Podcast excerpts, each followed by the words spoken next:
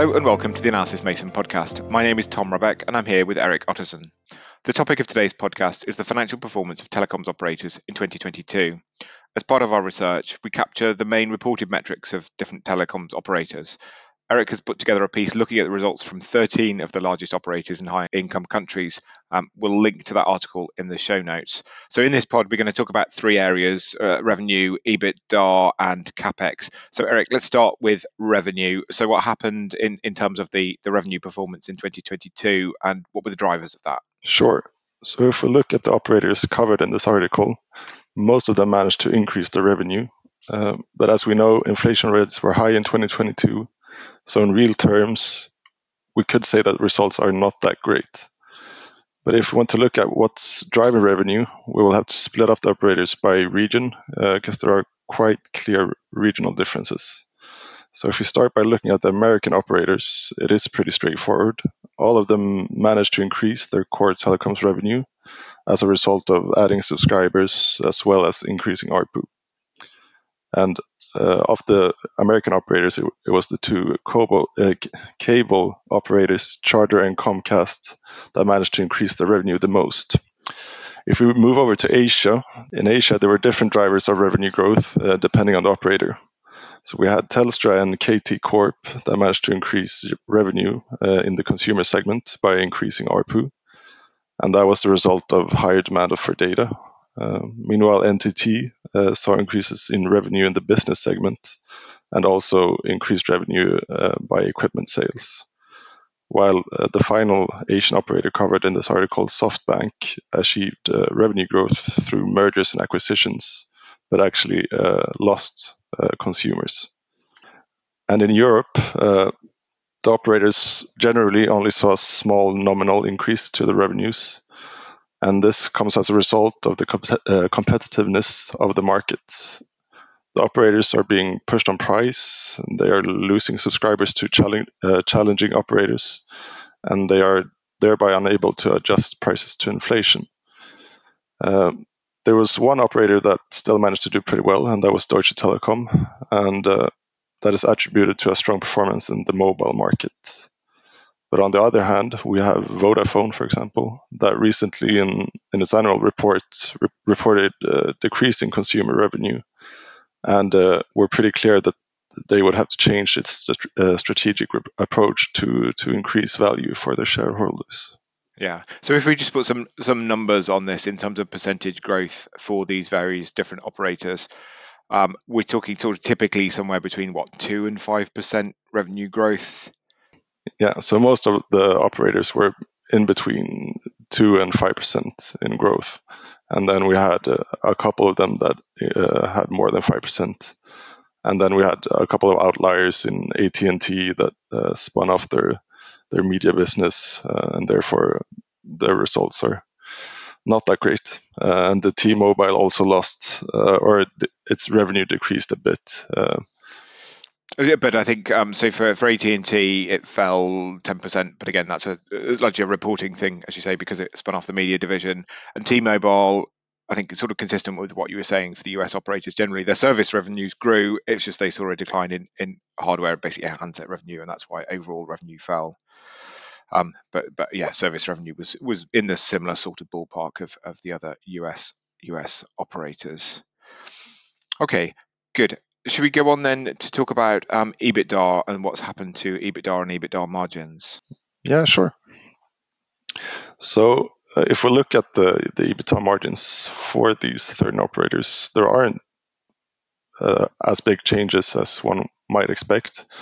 So in fact, the average of, of these 13 operators just decreased by 0.1% year on year. And this to me, and I think to you as well, was a bit unexpected as we both expected that, that operational costs would have gone up as a result of the increase in energy costs, but also as a result of the, the inflation and uh, adjusting salaries for inflation. Um, and as we previously mentioned in the revenue revenue part, that most operators didn't actually manage to increase revenue in line with inflation. Yeah, but it does sort of suggest. I mean, there's a very different, very little difference. The average EBITDA margin is what 32.1 uh, in 2022 versus 32.2 percent in, in in 2021. So, really, very little change. Um, as you said, I mean, it, it, suggests they've been able to manage their operating costs. Obviously, there's been pressure for most of these operators in terms of energy costs, but also, as you say, l- labor costs. I guess the balancing factor is quite often they've been able to reduce their their workforce. So I think Orange was talking about in its um, in its capital markets day, Orange France is reducing the number of employees year on year by about five thousand. So there are still substantial job cuts going, so more than balancing out the uh, the, the, rise in, in, in salary costs. So I guess overall, even though the um, the revenue hasn't kept up with inflation, um, they've been able to manage their costs to keep these EBITDA margins very, yeah, surprisingly stable. Exactly. Uh, and you mentioned Orange, but I think also DT has an, a similar program where they're trying to cut down on the number of employees. Yeah. Okay. Should we move on then to the, the, the final category around around capex? Yeah, sure.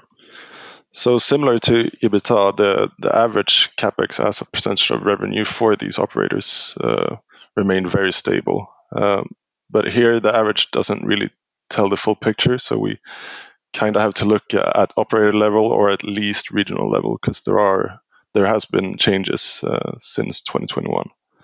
So, for example, if we look at the US, uh, capex as a percentage of revenue has increased uh, for all operators. And this is a result of the mobile operators accelerating their 5G build out, and the cable operators are also upgrading and building out their networks. And then conversely, we have the European operators that were quite successful in reducing capex as a percentage of revenue in 2022. And I guess that's the result of deacceleration uh, of 5G buildouts and also fiber buildouts, as these countries uh, already have pretty developed networks. Yeah, I mean that seems that seems right. I think there was a big auction, big 5G spectrum auction in the US in 2021. So when they got their hands on that spectrum, they've been building out the US operators have been building out their, their networks, which um, in most cases has seen the the capex uh, capex in, increase during 2022. But yeah, in Europe, networks a bit further built out. I think particularly the fiber networks. And again, I think it was Orange we're talking about the majority of their build out has happened. I think that's certainly the case also for, for some others like Telefonica in Spain. The, the, the fiber built out was was a few years ago, so the, the costs are, are falling in 2022 versus 2021. But like you say, overall, it's more or less exactly the same, sort of 15.5% uh, as percentage of revenue. Capex is a percentage of revenue. So for very little change, it's just the we've got these different different trends, kind of more or less balancing each other out. Yeah, exactly.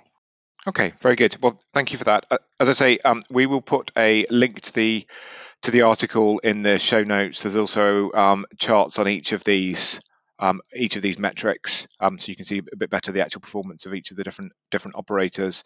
Um, and if you want the actual data behind this, that, that's also in our in our data hub, and I think there's a link to that in the article as well, and we'll put a link to that in the show notes. So all that it leaves me to say is thank you for listening to this podcast. If you'd like to receive uh, future episodes automatically, please subscribe to the Analysys Mason feed. We also welcome your comments, feedback, and reviews. Thank you.